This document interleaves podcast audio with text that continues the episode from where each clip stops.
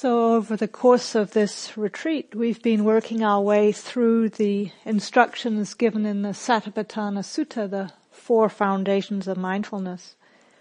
And last night I gave you an overview of the five hindrances, those unhelpful states of mind that get in the way of clear seeing, of insight.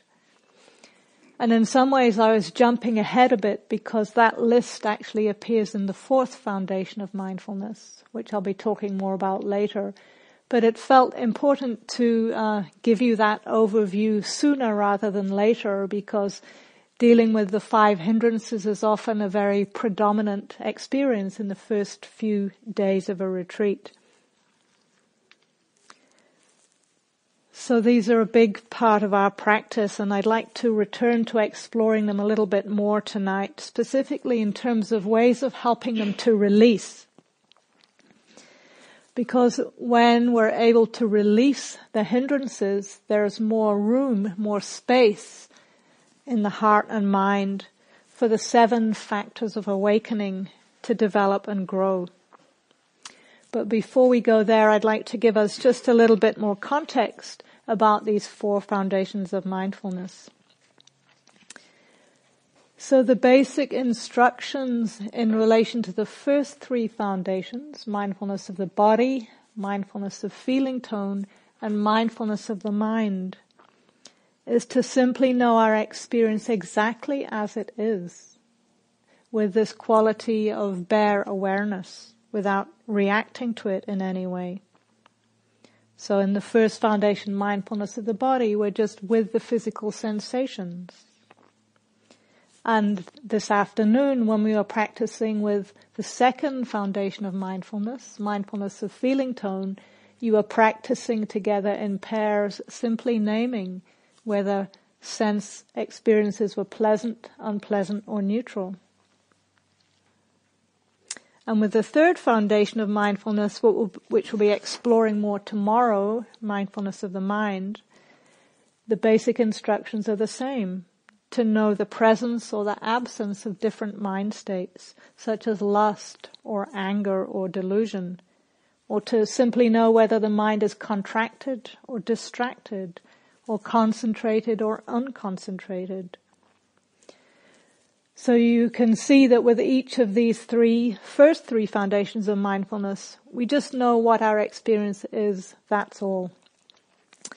However, when we come to the fourth foundation of mindfulness, where these lists of the hindrances and the awakening factors appear, there's a shift in emphasis, a shift in relationship. In these, in the fourth foundation, it's no longer enough just to know our experience. We're instructed to get actively involved with it.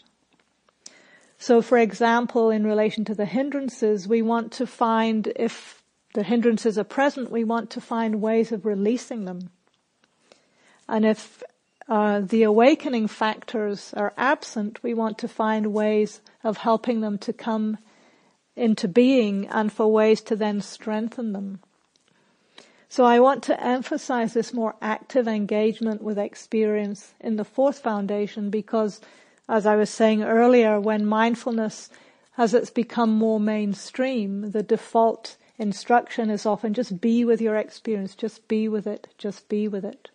And it's true that that's the initial instruction, but as the practice develops, we're cultivating the discernment to know how to relate more skillfully to that experience and where necessary to try and change it. So to come back to the hindrances and explore how this uh, works in relation to the hindrances, just remembering perhaps the instructions that I read from the sutta last night. I gave you the basic instructions in terms of sense desire, but these instructions are repeated for each of the five hindrances.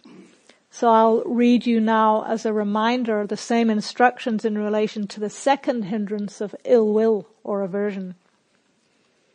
So it says here, meditators, when ill will is present in one, a meditator knows there is ill will present in me.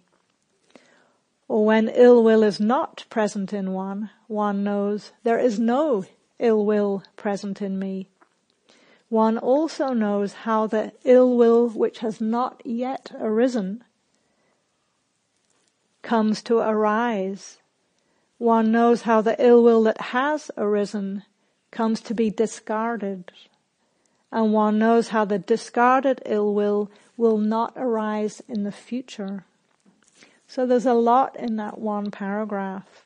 And I'll go through it in a little bit more detail, but the initial instruction is to know is the hindrance present or not. And then we're asked to know how do they come up? What causes them? What are the conditions which lead to the hindrance arising? And then once it has arisen, how do we help to release it and to prevent it from coming back in the future? So as you can get a sense of, this is really a lifetime of practice. So perhaps to make it that a little bit more, um, to give a, an example of how that might work, a pretty simple example from my own practice. On one of my first three month retreats at the Forest Refuge in Massachusetts, I had the habit every day after lunch of going out for a walk. And I would come back to the hall and for several days in a row I noticed that every afternoon when I sat in the hall, I would get caught in these quite aversive negative mind states. And this seemed to become a pattern each day, every afternoon, same experience, irritation, frustration, not sure why. And because this happened so many times in a row, I decided I need to to practice what I called post-mortem mindfulness. I referred to that the other day of looking back and trying to see, well, what was going on there? And when I thought about what had been happening just before that first afternoon sitting, I realized that I was walking back to the hall through the car park. And as I was doing that, I was looking at all the cars, which were mostly American cars, and I was reading all the license plates of the cars and all the different states they were from and the American slogans that happen for each state. For example, New Hampshire, live free or die. And so I would read these slogans and I'd come into the hall and there'd be aversion. But not just aversion. When I started to explore, I realized there was something else going on too.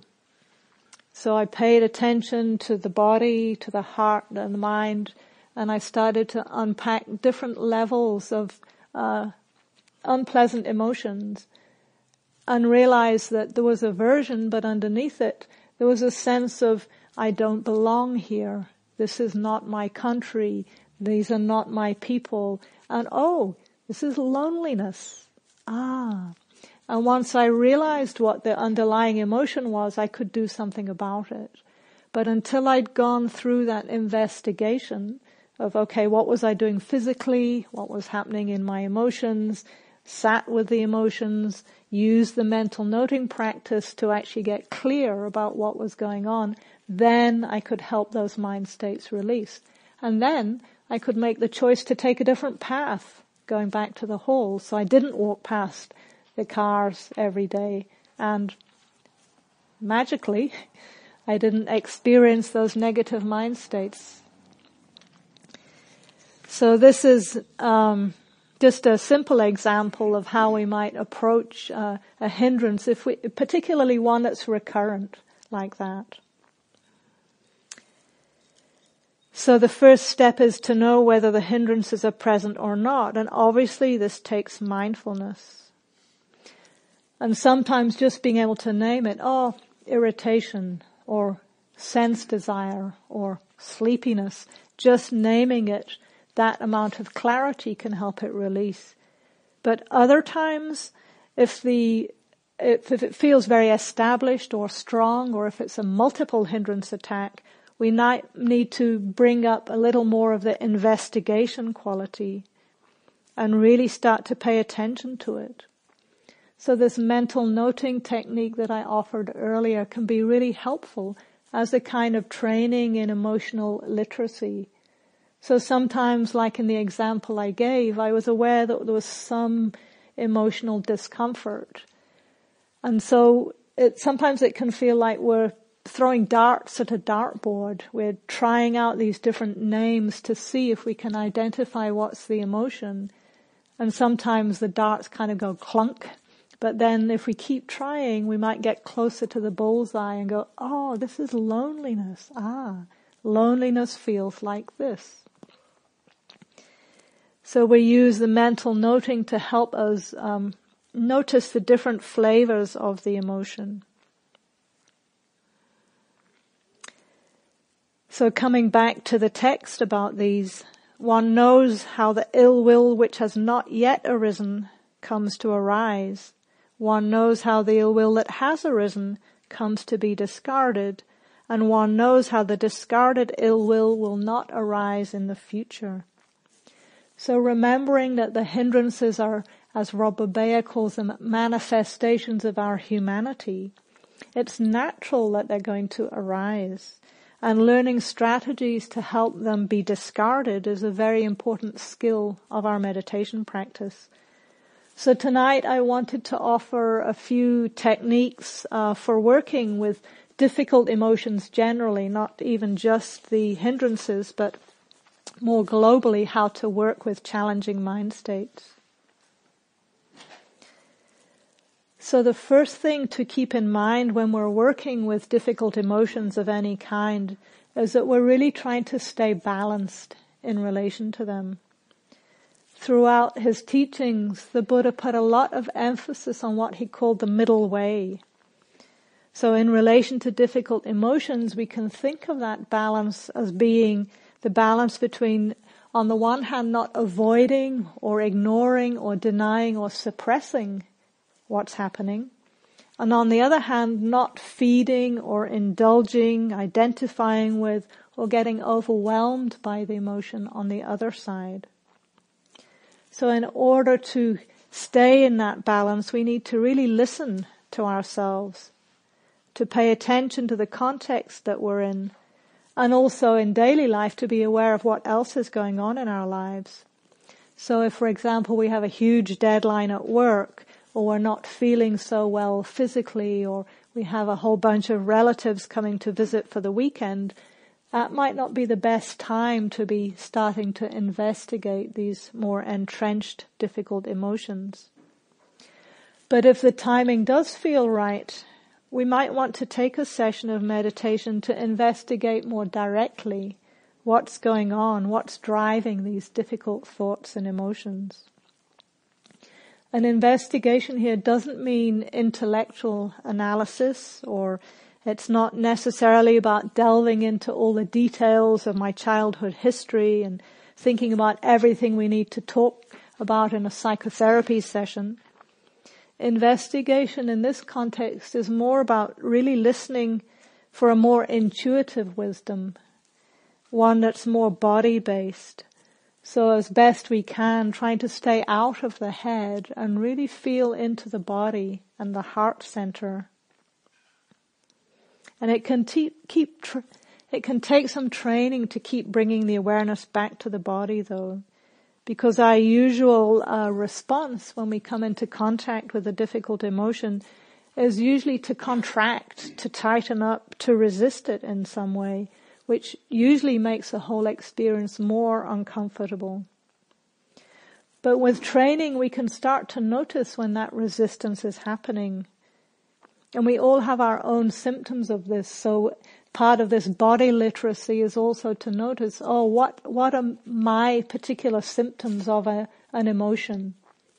So for example, when I was uh, teaching in a men's prison in Massachusetts, Sometimes I would get the guys to do an exercise just exploring anger and how anger manifested in their bodies. So I'd invite them in a meditation session to just stand and bring to mind a time when they experienced some kind of hopefully relatively minor anger and to begin to explore that in the body and it was very interesting for each man to start to recognize how they, what were the early warning signals of anger for them So one man said he couldn't believe it. As soon as I, just when I said the word anger, instantly his right fist formed and his right arm became tense just on hearing the word anger. Nothing more than that. So that's a relatively uh, strong example, but all of us have our own early warning signals of these different emotions in the body and learning to pay attention to them and recognize them can be very helpful because the longer these emotions go on undetected, the more entrenched they become and the more difficult to free them. So being on the lookout for this sense of contraction can be very helpful. And there's a mantra that I know I've shared with many of you before that I've found useful in my own practice that comes from the Zen teacher Charlotte Joko Beck. And she talks about the mantra of ABC, which stands for a bigger container. So because we have this tendency to contract and tighten around difficult emotions, the invitation with ABC is to try and remember can I make a bigger container? Excuse me. so we can do this literally, physically, as well as imaginatively. So if, for example, I'm sitting here and a sudden wave of, okay, let's just say grief comes up and it's like, oh, not this again. And I feel that sort of clenching or tightening or resisting. Right there, if I remember A, B, C, okay, this is grief. Can I make a bigger container? Can I literally sit up straighter and open the chest, soften the shoulders, take a deeper breath, feel a sense of space in the body to counteract that tendency to contract. So I sit with that I make a bigger container. I may even open my eyes if it feels like there's a wave of intensity. Okay, I open my eyes and I see the space in the room. So I make the container even bigger and I get that sense of the space in the room. Perhaps I need to make the container even bigger than that and I might actually just open my eyes and look out of the window for a moment and see the sky. Yes, there is the space of the sky in all of this. So these are all ways of imaginatively and literally opening up space in the body to counteract that tendency to contract. So the analogy with that is if we have a, an intense emotion, it can be like a wild horse. And if you put a wild horse in a small corral, it goes crazy. But if you let that wild horse out into a bigger field, it's the same energy, but because it's in a bigger space, it doesn't have quite the same impact, the same intensity. So that's one strategy that we can try. Another one to keep in mind is one that I call touch and go. And this comes from a, a, a UK teacher I think it was Maura Sills that I first heard it from. But again, the idea is that we're trying to always stay in balance. And sometimes people don't want to go into their emotions because they think, oh, I'm supposed to go there and drill down into my deepest, darkest trauma and kind of blast through it in the course of a one day workshop or something. Not helpful with this approach of touch and go, what we're doing is, particularly with a strong, intense emotion, is that we know it, we recognize it, oh, whew, this is grief, or this is anger, or this is loneliness. We touch into it. Okay. You might literally touch into it with your hand. Okay, this is grief. It's intense. I stay with it. And then when I come to that edge where I feel like I'm starting to perhaps get lost in it, okay, time to go. And that going can be either meta, um, literally taking your attention somewhere else in your experience, preferably somewhere, some aspect of your experience that is either pleasant or if you can't find pleasant, neutral.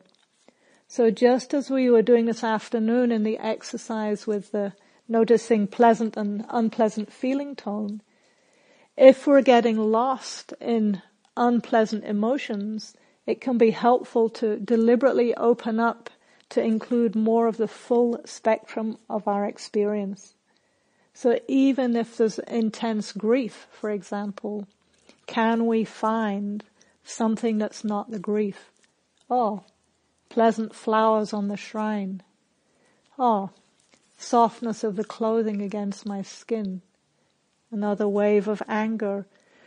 Oh, feeling the support of the cushion beneath my sitting bones. So in that way, you're kind of perforating the cloud of whatever the storm of the emotion is. And in a similar way, even naming it, the technique of mental noting is helpful because apparently neurobiologically, the part of the brain that makes the note or the label is different from the part that's experiencing the emotion. So just for the nanosecond that we're naming grief or anger or despair or loneliness, in that moment we're not in the emotion. And so again we start to perforate that cloud and help it to break up. So with touch and go, we touch into, we name the emotion, and then we go to something else in our experience that's pleasant or neutral. At times we may need to actually literally go. So at the end of the sitting, we might recognize I need to just go and have a cup of tea or I need to go and walk in my favorite walking spot. I need to just take some space from this difficult emotion so that I can come back to balance. So this is, uh, you know, in the medical terminology, we talk, they talk about titrating the dose of a medication. And that titration is finding exactly the right balance of the medication so that it's effective. If it's too much, it'll it negatively impact the body, and if it's not enough, it won't have any effect. So in the same way with the emotions, we're trying to find what's the amount that I can actually manage safely, that I can actually deal with. And sometimes that might be a homeopathic dose.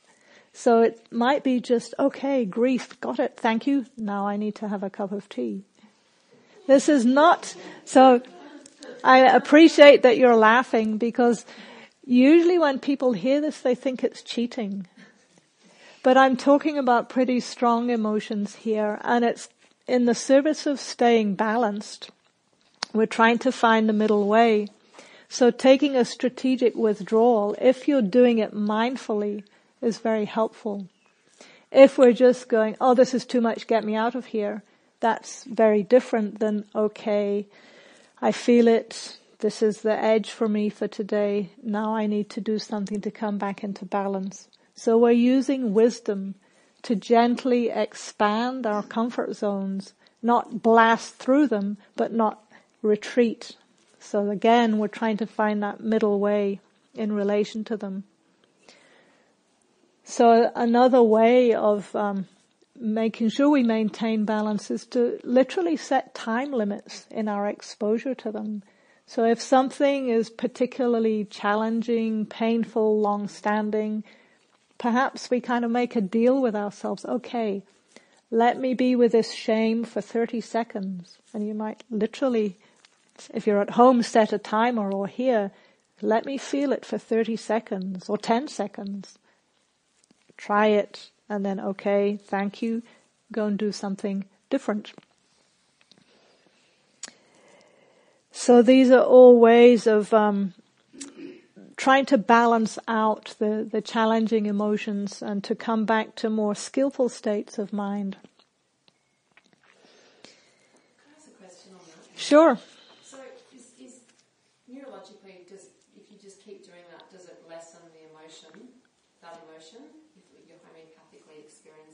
Yeah, because you're in that medical model, uh, you're kind of strengthening your emotional immune system by exposing it to doses that you can actually manage, but that actually strengthen it.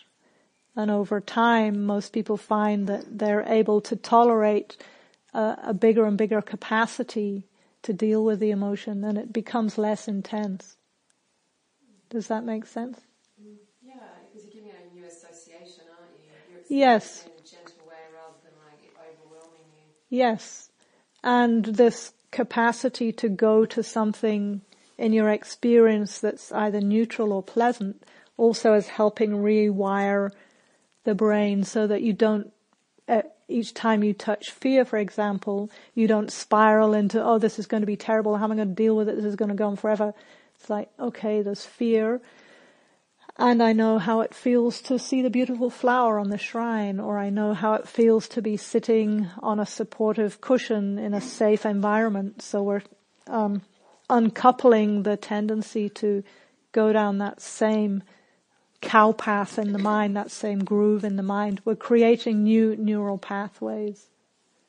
I presume this also applies to extremely pleasant emotions, which might be too good for us to experience. Yes, a good point. So we can work. Saying that somehow tempering of reaction to stop hurt Yes, to self or others.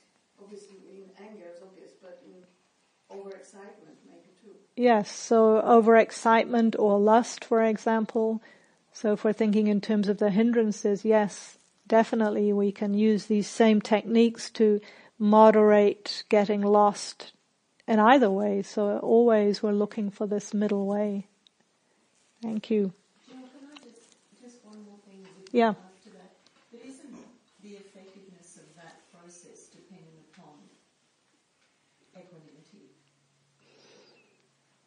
Well, it's a little bit of a chicken and egg situation because how we need, it results in equanimity, but where all of this is a training too. So you could say all the training we were doing with feeling tone, noticing pleasant, unpleasant or neutral, that's helping strengthen equanimity because we're reducing the reactivity and we're staying with bare awareness. Same with the body. So all of these foundations of mindfulness, they're trainings in being present with your experience with non-reactivity, which is a, is an aspect of equanimity. And then when we come to the emotions, it's the same thing. Does that make sense? Yes, but it hasn't satisfied my. Okay. Okay though. It's all right. Well, I'll keep going and at the end, if you're still not satisfied, um, To mention one more thing, and that's the near enemy of that tempering of anger, which becomes the passive aggressive silent approach, which is very comfortable for a lot of people of English background. Because of their really well managing emotions, and they're just total assholes otherwise. There's so- like holding the emotion, but so I'm just There's a difference between- conversations about that with me Yeah. there's a difference between holding the emotion and suppressing the emotion. So it's not about passive aggressive pretending, oh, I'm not angry. And again, it's what I said in the beginning, like we need to find the time and the place to actually work with this stuff. So I'll come back to this at the end and see see if we can uh, we can have more exploration of it uh, at the end. I just wanted to name one other um, antidote, something that I actually think of as a universal antidote for painful, unpleasant emotions, and that's the power of self-compassion. So, so often when things are challenging, when things are recurring, when emotions keep coming back, when there's some kind of pattern that's locked in, there's usually something painful underneath it that's not being addressed. So we need to come into closer contact with whatever that difficulty is. But with this attitude of kind curiosity that allows us to come into contact with our own pain and distress. And for most people, this is incredibly challenging. You know, in a lot of my teaching, when I suggest to people, you know, we know, most of us have some familiarity with metta, with kindness, and we, most people agree it's a good thing. But we're usually not so familiar with compassion and particularly self-compassion. So we tend to think that metta is supposed to be our default strategy to every terrible thing that happens to me, to every painful emotion. I'm just supposed to have metta. So maybe this comes back to Rena's comment of the passive aggressive. Sometimes though, metta is not the most appropriate response. Because if we haven't connected with our own pain and taken care of our own pain, trying to offer metta out there is not necessarily going to be very effective. So sometimes people say things to me like, I've been trying to offer kindness to my ex-partner and I've been in a custody battle with him for five years, but somehow the metta's just not working. And I'll say, oh, have you explored compassion for yourself? And the usual response is one of either blankness or outright horror. Because we're so used to, oh, being kind to everywhere, everything out there, but not taking care of what's in here. So one of the um, practices that I offer for working with painful emotions is this self-compassion. And again, with touch and go, we might just put the hand on the heart and touch into it. And then perhaps offer some of the phrases of self-compassion. Some that I use are, I'm aware of this pain. I care about this pain. May this pain release. And may I know peace. So just that willingness to be aware, to acknowledge, to care about one's own pain can be uh, very effective in helping it to release. And it's a training because I, as I said, for most people, this is quite counterintuitive and it can take some practice. And it's not something that can be forced. So we're trying to make ourselves more compassionate. It's not so compassionate. That's the paradox, yeah. Because many people have a tendency to disconnect, to hate it. I shouldn't be feeling like this. If I was a good meditator, I wouldn't be feeling any pain. So it's an invitation. Can I care about this in the way that I might care for other people's pain? Can I care about my own pain? So again, it's not indulging in it or wallowing in it, but just acknowledging I'm aware of it. I care about it. Yeah. I'm aware of this pain. I care about this pain. May this pain release. May I know peace. But you would also use the ABC on that one for self as well. The ABC, yeah. And, and touch and go and naming and set time frame and all that. Yep. So these are all different strategies that you can uh, explore to help you stay balanced and to gently expand your capacity to be with these challenging emotions, these hindrances. And so, uh, just as a reminder about why we're doing that, it's in the service of freeing the heart and mind. And there's a a slogan that I read a few years ago that I found very useful in my own practice. If it's in the way, it is the way. If it's in the way, it is the way. So even these things that we think are problems, oh, I, would be a good meditator if I didn't have so much grief, or I'd be able to meditate okay if I wasn't in this custody battle with my ex, or all these things that we think are getting in the way, right there is where we need to bring the practice to it. So, um, I've just got an example because I've been feeling pain in my upper chest, which I've never had before. It's just come up in this retreat actually. Mm-hmm. And I don't quite know what the negative emotion, what the hindrance is, but I, should I just say, so I just talk about the physical pain, do I? I wish this, this Yeah. For this ache. Yeah, if it's the physical pain, I mean, it might not be a hindrance, it might just be a physical pain in the body. But it, often there's some reaction, oh, what is this? Why is this happening? What's going to happen? How long is it going to go on for? sometimes there's some anxiety or some resistance, then that's a hindrance that we can pay attention to. I'm aware of this anxiety. I care about it. So it depends. You might work on just the physical pain level, or if you're aware of some emotion reaction to it, you can explore that. Thank you. So, the good news is that the more that we can release these hindrances, the more space we can create in the heart and mind for the seven factors of awakening to come in. And I want to keep reinforcing that because as I said last night, the tendency we, most of us have is to fixate on the problems, the challenges, the difficulties, all the things, the perceived inadequacies of our practice and to actually overlook those times when the hindrances might not be present.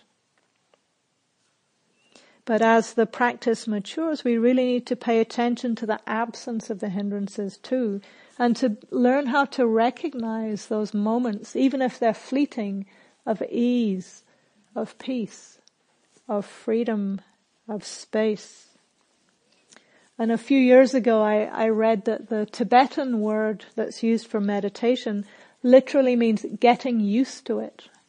And I liked that because it works on a lot of different levels, getting used to it. And one aspect that we're getting used to in this context is getting used to these unfamiliar uh, moments of ease, the potential freedom that all of the Buddha's teachings are pointing to. And this freedom happens on deeper and deeper levels, culminating in the complete liberation of heart and mind that's known as nibbana or nirvana. And it's possible that when we first hear words like enlightenment or liberation, that they sound very remote or abstract or something that might happen one day in the very distant future. But in fact, if we really pay attention, we can start to notice these moments throughout the day when the heart and mind are at least temporarily free of these harmful energies. And on retreat, we can really tune into these and help them stick around for longer so that over time they become more and more the default setting of the mind.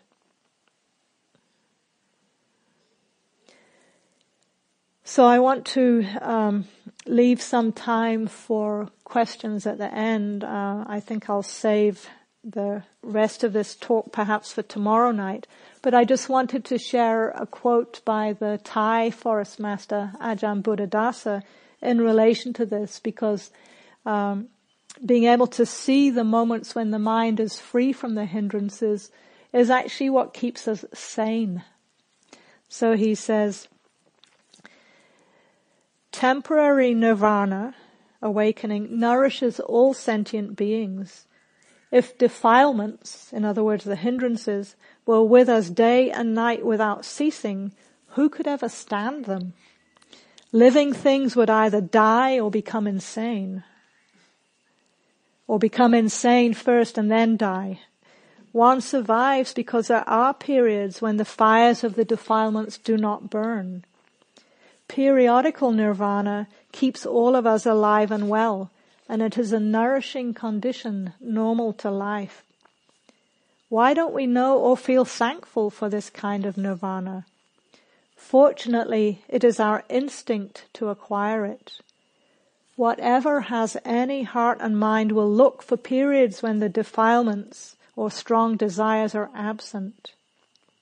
Our instincts inherently have such a quality, that is to say, we instinctively go in search of spans of time when the mind is free from defilements. Whenever it happens, a little nirvana always comes in, and the phenomena will continue until one learns how to convert it into permanent or complete nirvana. So if we know how to look, we might find that these moments of ease and peace and freedom are more common than we realize. Just as this afternoon when we were looking at pleasant or unpleasant, depending on where we put our attention, more became available. So in the same way, if we start to tune the mind in to these moments of peace, we might find that more of them are available than we otherwise may have imagined. So as I said, I think I'll leave it for there tonight and uh, continue the rest of this talk tomorrow so that if there are any more questions, we can follow up with them now. So thank you for your attention.